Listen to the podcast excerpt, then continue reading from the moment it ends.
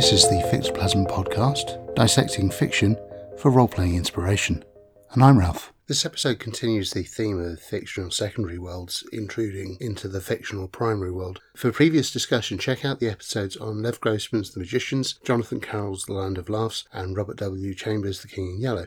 Now, I'm going to cover the first two books in Robert Holdstock's Ryhope Wood series, which are Mythago Wood and the direct sequel Lavondyss, published in nineteen eighty-four and nineteen eighty-eight, respectively.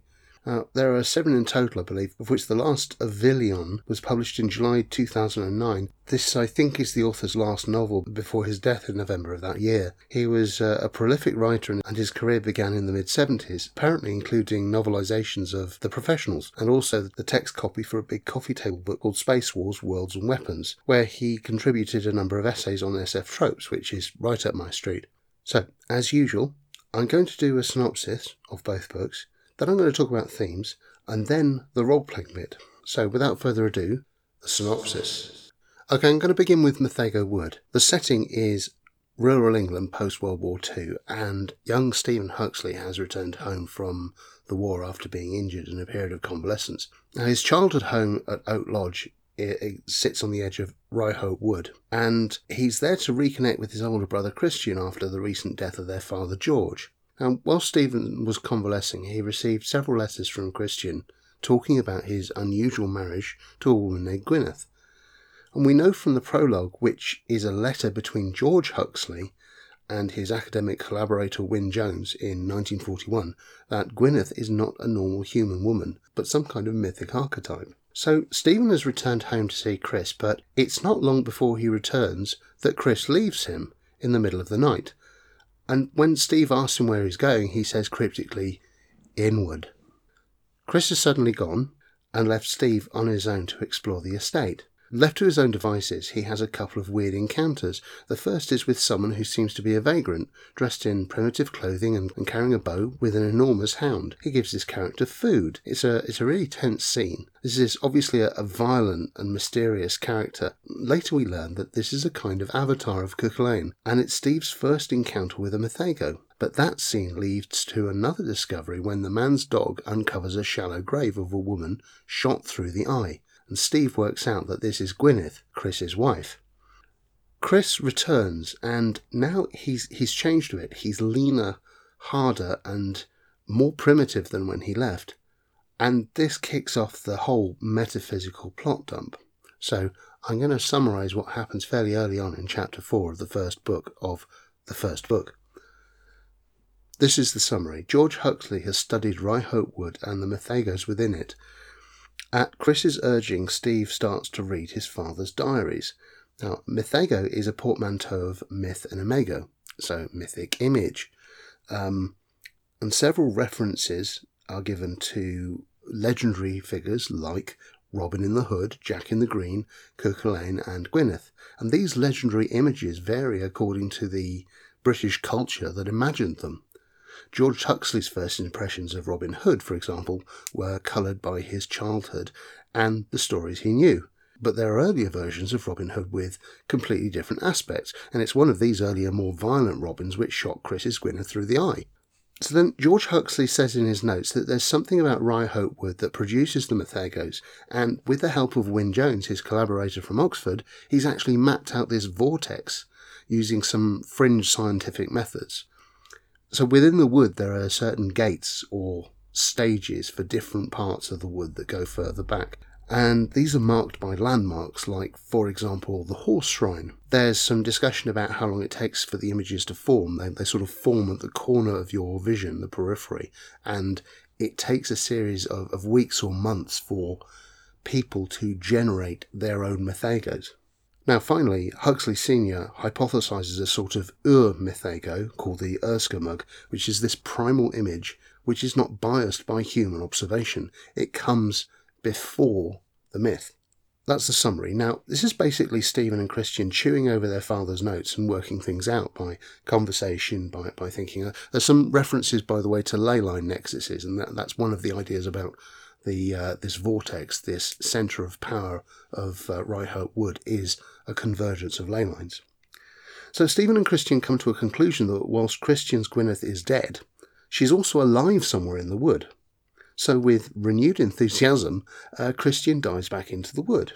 And then, to satisfy his curiosity, Stephen follows him, finding evidence of camps he's made, and he finally meets up with him at the point where Christian is confronting the Urscumug, the this primal horror, this enormous um, humanoid boar giant. Christian urges Stephen to flee, and he does so, leaving his brother in the wood. And that's the end of part one of Mythago Wood. Part two is longer, but because the first part is so heavily loaded with the metaphysics, the remainder is a bit more straightforward, and it ends up being a sort of adventure into the unknown territories of the wood. I'm not going to go into this plot, partly because spoilers, but there are two noteworthy characters that Steve comes across. Now, first, there's his own version of Gwyneth who he encounters, and she's originally not able to speak his language, but soon she masters what appears to be modern English. Now, you could argue that there's telepathy going on, but more likely, because she's his creation, she also picks up his methods of communication. And his relationship with her is a driving force for the rest of the plot. Bear in mind that this is, air quotes, his brother's wife. Although that's nonsense, she's a version of the myth, and Christian was married to another version, but both he and his brother have an obsession over the same woman, and I believe their father had a, a similar obsession. So, you know, a, a fraternal confrontation is inevitable. Secondly, there's a man called Harry Keaton. He's this R A F pilot who was shot down over either Belgium or France, and it's actually ambiguous in the text, I think, which it is. But he has terrible burns on his body because of the um, because of being downed in his aircraft. But he's got a gig taking aerial photographs of the area after the war. So Steve engages his services to take some photos of Ryhope Wood. There's an immediate mystery where the plane suffers some kind of malfunction over the wood and they just can't fly over it. You know, curious. Now, Keaton looks like a sidekick character, you know, the sort of temp character your globe-trotting Cthulhu investigators might come across uh, to do a particular function, like fly a plane. But he's actually way more interesting. He has his own relationship with what he calls ghost woods. It seems when he was shot down, he actually found a ghost wood and glimpsed the gateway to a sort of heart of the wood, this Lavondyss. So he's motivated to accompany Steve into the wood in pursuit of his brother after a violent confrontation, although we only hear about his motivations later. Most significantly, it's Keaton who's the direct link to the sequel. Now, I need to press on to talk about the second book, but just to outline the remainder of Mythago Wood, the thing is building up to an epic confrontation between Stephen, Christian and the Urscumug near the heart of the wood, Lavondyss. And as Steve and Harry press on into the wood on their quest, they encounter earlier ages of humans and mythagos of, of warriors, you know, Roman and pre-Roman Britons and structures and monuments and landmarks and so on. It's amazingly atmospheric, and that's a theme which I'll cover in the later section. Now I'm going to talk about the sequel, Lavondyss. So first, what is Lavondyss? Well, if you've read any Helena Blavatsky, uh, I don't recommend it, um... she refers to an imperishable sacred land, a sort of Shangri-La or similar cradle of creation, and the journey in this book is towards this place. Now, Mythago, again, uh, is a portmanteau of myth and imago, and Lavondyss is a sort of compound of mythic lands from Britain's past, you know, Lyonesse, Albion, and, and that sort of thing. So it's a broad philosophical and mythic concept, but it's also realised in British myth. Now, this story concerns Talis Keaton, half-sister to Harry, but a bit younger than him. It opens with her grandfather going off to die in the dead of night by following a crone in a white mask, a character Talis later calls the Hollower. This hollowing is the ability to actually reach through into the mythic landscape and bring it forward through stories. Her grandfather passes on when she's an infant, but not before writing a letter to her outlining much of the detail about the Mythago that we learnt from the previous book. But it takes some time for Talis to awaken to the concepts of the Mythago. Initially, she can't comprehend what her grandfather had written. Um, so as she develops, she makes several breakthroughs, and as a result, she's able to comprehend more of her grandfather's letter. Just like the last, this novel is divided into two parts.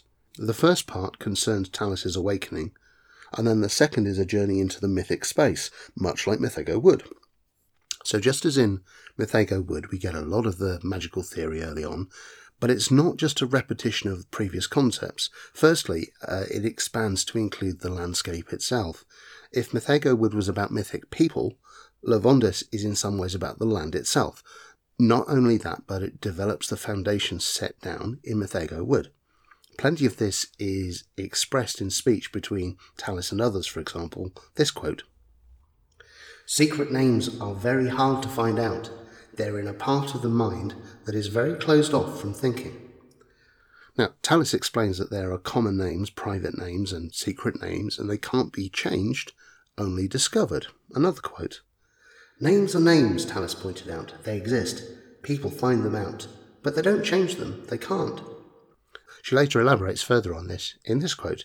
"If you don't first accept the gift as it is, if you change what you hear or change what you learn, doesn't that make it weak somehow?"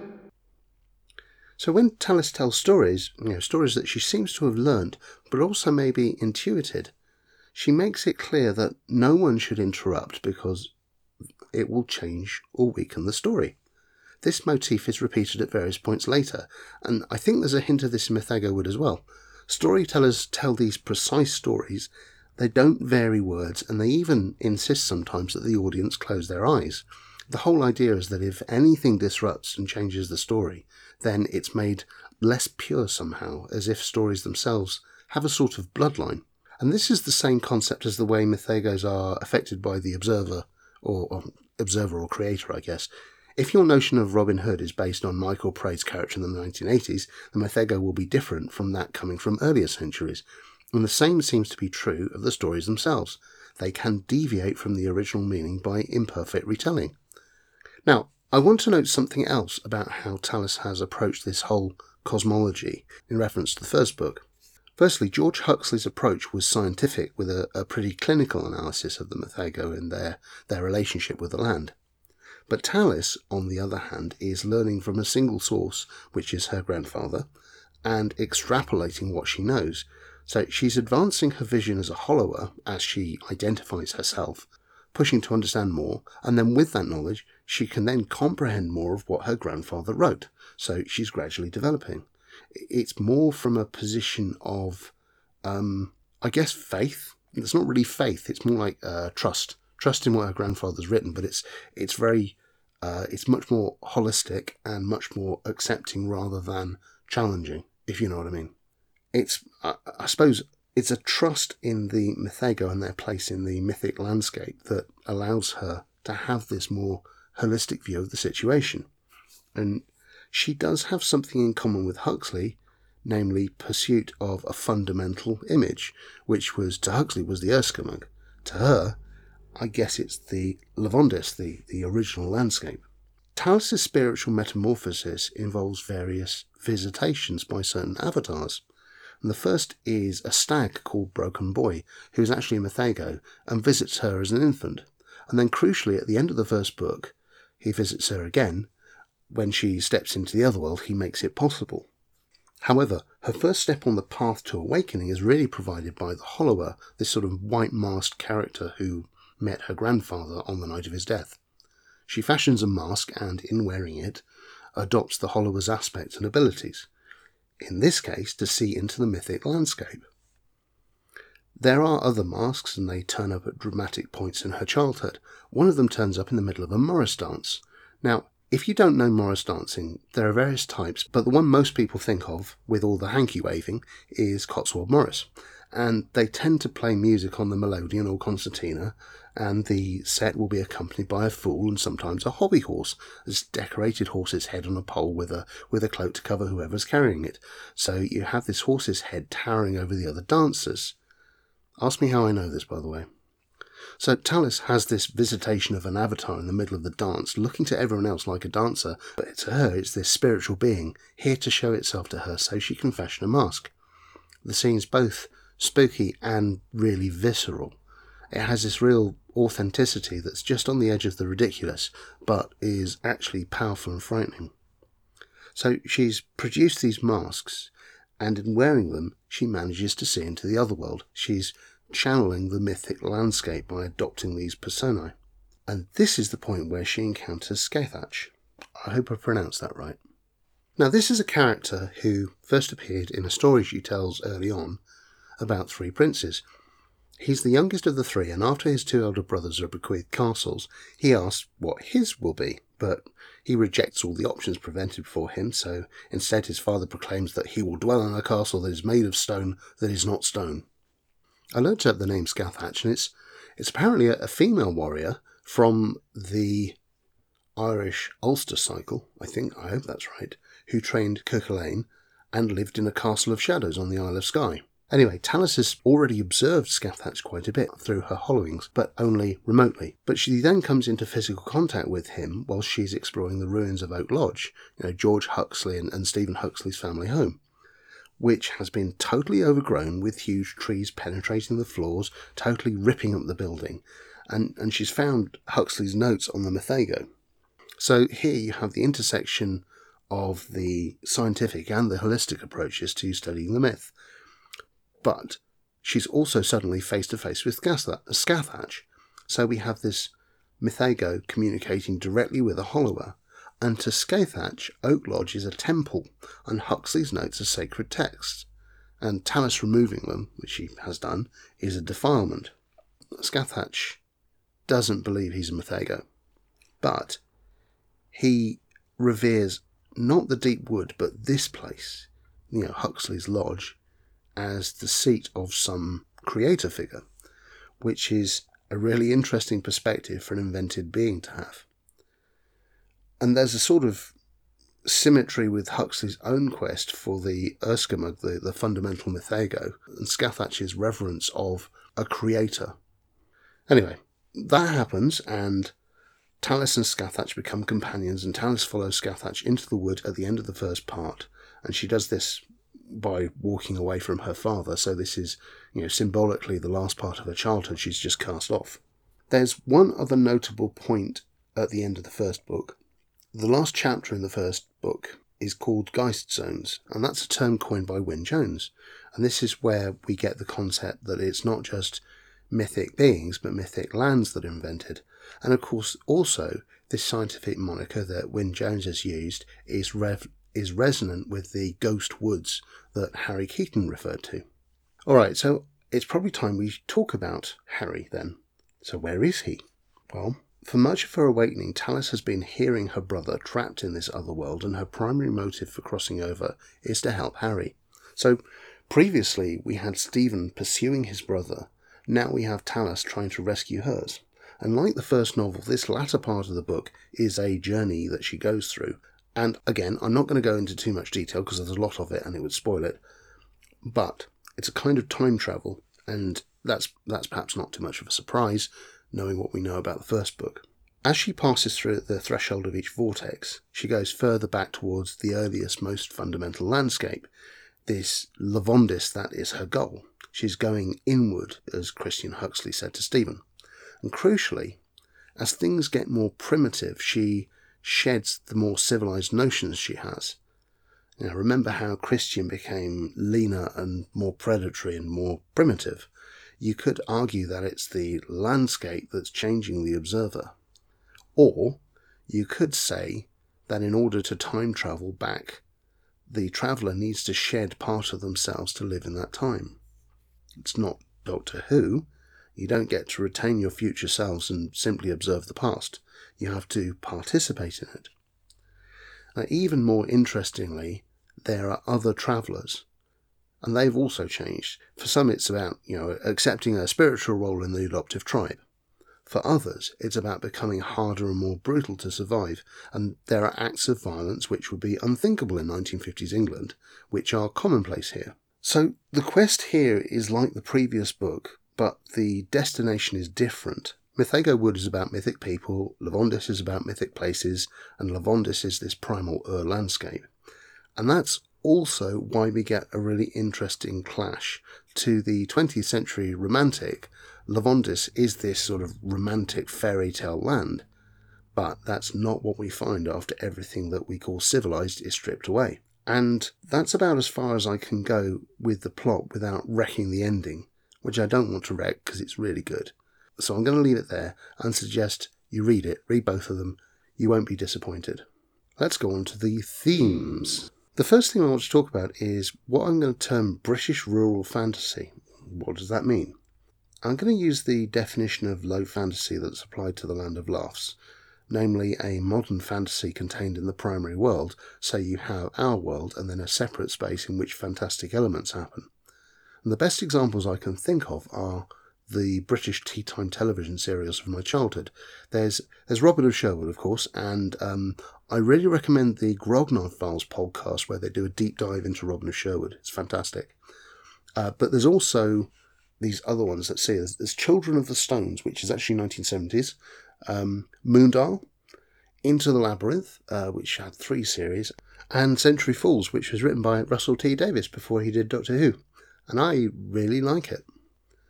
Um, there are also book authors like uh, Alan Garner and Susan Cooper. Uh, also, Margaret Mayhew fits in that, but she's actually from New Zealand, and the tone is not the same. Uh, and I'm sorry to say I didn't get into any of those authors until I was an adult, which is a bit of a shame. For adult fiction, uh, I'm struggling to think of British examples. There are American authors, of course, give it doing the sort of same sort of small town America thing. So obviously Jonathan Carroll and uh, Ray Bradbury, of course, a lot of Ray Bradbury, and um, Peace by Gene Wolfe, which is on my reading pile. I've not read it yet. And for other media, uh, think about Twin Peaks. Now, I've blogged quite a bit in the past about the concept of liminal fantasy, and particularly in relation to the game Uh, Beyond the Wall. It's an O S R R P G. I think it's fantastic, great value for money, really different. Um, now, of course, that's a secondary world, but absolutely crucially, it has the village, which is a sort of a safe and relatively mundane environment that the characters return to after the end of their adventures. And then the area outside the village is dangerous unknown, and that's where they have adventures. It's also rural and small scale, away from large bodies of people. Civilization here is small scale. Uh, and the series that I've mentioned fit into that niche as well. So uh, Century Falls, for example, small rural community with a dark secret, psychic children, and a godlike being called Century. So what I'm going to do is um, I want to break down this kind of setting because I think it's got so much potential. First, a rural community that's small, obviously. Second, this rural community is aware that it sits on the fringes of some magical landscape. Now, some characters are more aware than others, uh, but generally, the mundane human civilization there is accepting of a myth, and it might be a, a non-Christian myth or a weird, slightly inexplicable thing. Uh, it could be pagan. The village community is still grounded in the modern world, and it might struggle to explain what the myth is. Um, and sometimes the relationship between people and the myth is, is a pragmatic one. You know, there's, uh, I guess if you had a rural farming community, you might have, um, I don't know, gifts left out for certain local gods because it just happens to make the wheat grow better. Now, obviously, this is isolated from wider civilization, which is really important. I think it's very important in games anyway. Um, what it means is there's no organisations to appeal to in a in any kind of meaningful time frame, um, so you, you can't you can't get help, and you won't be pestered by large shadowy organisations whose scope you don't understand. And the magical force, though, on the other side, is underpinned by local superstition or legend. That's really important. And of course, you have the opportunity, if you want to do this kind of setting, to plunder British mythic history. Uh, rooting it in established myth gives it um, more credibility, I think, than some sect or god formed from whole cloth. Lastly, it's geographically well defined. What that means is you can present a map with the various features, and the audience is aware of where the liminal spaces are. You know, the things like that. There's a manor house here where the baron lives, and there's a bit of a recluse, and strange things go on there. Or there's a waterfall where a strange shining golden figure has been seen. Or there's a weird monument up on the hill. But you can draw the whole village on a map, and that's really important for the player's sense of agency, for one thing, because they know that they can move within this space. All this probably sounds a lot like a recipe for a Call of Cthulhu scenario. Except the characters are usually locals or insiders at least, with relationships to one another. As a result, it's also a bit like Monster Hearts in that regard. Monster Hearts, or at least the, the game I played, has a really great phase of creating your homeroom and, and the, the town that you play in. However, I will say this though, that Monster Hearts has no liminal boundary. Everything is magical and everything's mundane at the same time.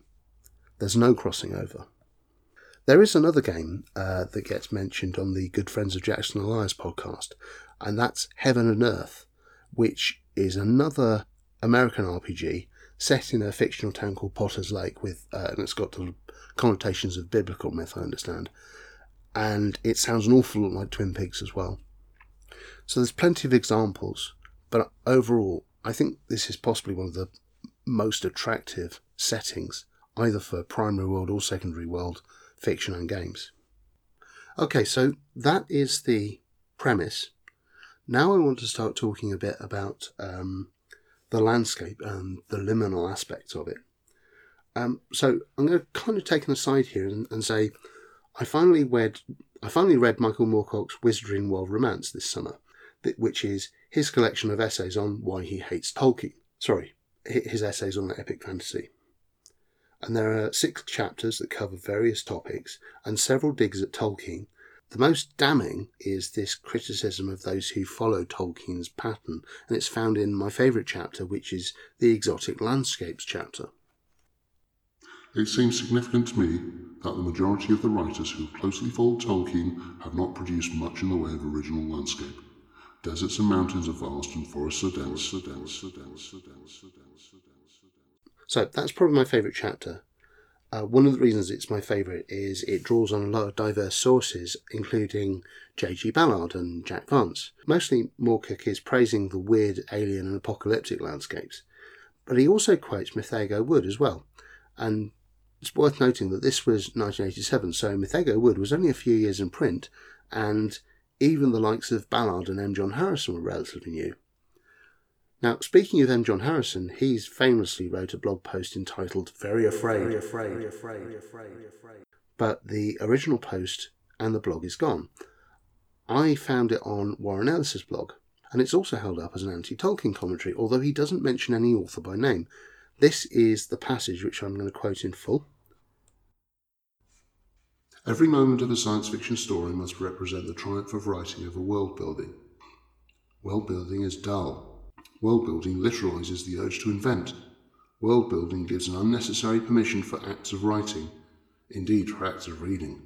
World building numbs the reader's ability to fulfil their part of the bargain, because it believes that it has to do everything around here if anything is going to get done. Above all, world building is not technically necessary. It is the great clomping foot of nerdism. It is the attempt to exhaustively survey a place that isn't there. A good writer would never try to do that. Even with a place that is there, it isn't possible, and if it was, the results wouldn't be readable. They would be, they would constitute not a book, but the biggest library ever built, a hallowed place of dedication and lifelong study. This gives us a clue to the psychological type of the world builder and the world builder's victim, and it makes us very afraid. So I feel the same as Harrison and Moorcock. Well, it's not really a surprise. Um, This urge to map out entire worlds in far too much detail is the enemy of actual plot and fantasy, and especially a good R P G. Now, I wrote this back in twenty fifteen when commenting on Harrison's post. I'm not keen on long R P G books. I like a strong premise that invites me to get on with creative stuff here and now in the game. I don't really like other people's adventures, let alone campaign settings, and my principal issue with our habitual sub-Tolkien world building that infests the hobby is this. When you flag to the players that the world is a massive construction by the mere presence of such monstrously detailed settings, it's very hard for a character to start with the idea that I am here and this is all there is, and then be surprised by an unseen world and truly hooked into the adventure. This is why I like Beyond the Wall, and why I think The Lord of the Rings only goes downhill after the hobbits leave the Shire. So I still feel that way. You may have a massive secondary world where events are happening elsewhere. Well, so what? The fantasy I like is focused on the here and now, as I said, and it doesn't bother to extrapolate features that the protagonists aren't directly involved in.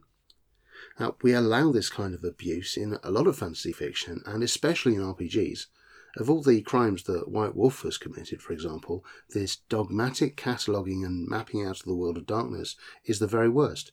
It sets expectations that can never be met, and it ruins the mystery. So, here's my argument. This rural liminal fantasy idea is the antidote to excessive world building. The landscape beyond the wall, or beyond the gate, or beyond the hedge, whatever, is implied, but it's rarely explicitly mapped out. The characters have a, a small world that they can survey, the village, and the magical landscape is a mystery with no apparent scope. And that's as it should be. And this kind of leads to my third point, which is the three perspectives on this magical otherworld, this liminal space. The first one is the scientific, and this is the Ghostbusters viewpoint, that the you know, magical world can be measured and explained in modern terms. With it, you get this whole lot of invented terminology, you know, the name Mythago itself, Geist Zones, the Vortex, et cetera, et cetera. And even though it seeks to explain, it doesn't actually dismiss the Mythago. Sometimes uh, science is portrayed, when there's a clash between science and magic, as the adversary of magic. It denies the existence of magic. But that's not what happens in Mythago Wood, and that's not what should happen to Ghostbusters. They know there's something weird going on. So that's the scientific. And the second one we have is the romantic. And this viewpoint focuses on the images, the, the you know, Robin Hood and other characters. And this perspective humanises the Mythago and, and connects them with human experience and different cultures. Then we have the third perspective, which is Talis's perspective. And I'm not exactly sure what to call it. I guess exploratory, maybe even primitive. But this is about walking a path. It's about taking the stories at face value and being careful to be authentic. It's about lived experience. Now, the important thing is these three are not at all incompatible. But the first two, the scientific and romantic, are objective and external. They're biased by modern experience. It's obvious how science can be biased by modern experience. You know, you, you view everything with a with a scientific lens. The romantic view is biased as well, though. Um, so if you're aware of multiple instances of the same story, which one is the lived experience you need to engage with? And crucially, Talis's story is about shedding all of those biases. And my final point on this bit is we know that other characters have attempted to penetrate in the past and haven't been successful. And my argument is it's this bias, this inability to engage with the story at face value, that actually holds them back from getting further into the into the next level, into the past, closer to Lavondyss, this land. And that's where Talis does actually succeed. Right, so... with all this in mind, I am now going to talk about role-playing. The R P G bit. Let's say you're running a liminal fantasy role-playing game which involves ordinary people gaining magical awareness and penetrating into a magical realm. Very popular, lots of different examples we've got of that. What if crossing over into the other world didn't rely on a particular strength or power or magic item, but actually required the absence of something? The absence of some preconceived notion, such as uh, the concept of civilization, for example. Now let's take um, Holdstock's example, where there's a certain acceptance of violence and a more primitive existence needed to pass deeper into the past. And, and I know I'm oversimplifying things because there's also an element of spiritual awakening needed and, and attunement to uh, an earlier existence, um, But, but just use this for the sake of argument. Here's a couple of ways you could achieve this in a role-playing game design. If you want a simple method, and your plot suits you to do so, have a sliding scale that at one end relates to modern sociability, and the other end, primitive predatory behaviour. That might work if the magical landscape is exacting a cost on the character such that, when they return to normal civilization, They're a little less civilised and cause a reaction in those around them. And if we think about it, this is pretty much what Call of Cthulhu's Sanity is doing. If you want more than one dimension like that, then uh, Unknown Armies is an option that has several different tracks of measures of people being hardened to horror and violence. And that mechanism is also used in Greg Stolz's Nemesis game, which uses the, run, the one-roll engine. So you already have ready-made systems for this kind of thing, if you're clever in rebranding or reskinning those mechanics. And the cost of travelling to the other magical world is to become less able to function on your own. Again, totally Call of Cthulhu. Now, here's a more complicated way to do it, that I kind of like better, but it needs more work. Let's say we tend to view our role-playing game characters as monolithic containers of skills and experience. Yeah, they're on the table, list of skills, list of abilities. They are a single thing. Now, consider this alternative. Characters ha- have a functional core with a bunch of beliefs all around them. Call those uh, baggage, encumbrances, whatever. Um, but these beliefs help them negotiate modern society. But in order to awaken magically, they need to get rid of them. They're not shedding core competencies when they get rid of them. We're not, we're not treating these like memories or, or levels and then subjecting them to level drain. We're not asking a player to change the lived experience of their character. But we are talking about a metamorphosis whereby a P C sheds an inhibition. That inhibition may have had a functional value in the real world, but it actually restricts the practice of magic. Well then, how do you represent that on a character sheet? I would suggest make your character sheet a circle in the middle where you put your character's core competencies. Then consider three layers of epidermis, you know, concentric circles moving out. Each one represents functioning at a different level of society. The outermost layer is the easiest to shed, being without it has the fewest consequences, and in this layer write superficial acquaintances, personality quirks, modern trappings and addictions, and in play, cross these off as you awaken magically, and as you do so, write something you gain from the magical world in the inner circle, in your core. The next circle may have things of a higher value. These could be closer friendships, working relationships, attitudes to violence, and so on. And finally, the third circle is the things you hold most dear, and also lines that you previously said you wouldn't cross. Now, maybe you want your characters to retain their humanity, so say you have five things in the outer circle, and to awaken to the first layer, you need the P C to shed three of those five. As they awaken further, they need to shed more aspects. Or maybe instead of shedding these parts of their lives, they corrupt them. Casual friendships become uneven or, or abusive. Statements about which lines you would cross change, so maybe by changing the world, for example change I will not harm the innocent to I will not kill the innocent, or maybe I will harm the innocent. Not necessarily habitually, but as a prophetic statement for the G M to use later. I'm going to bake this idea for a bit longer and, and see what happens. Afterthoughts. So these are my final thoughts. Um, I've done four episodes on this topic now with fictional secondary worlds inside a primary world, so I just want to summarise. Lev Grossman's The Magicians and Sequels is about discovering a magical otherworld.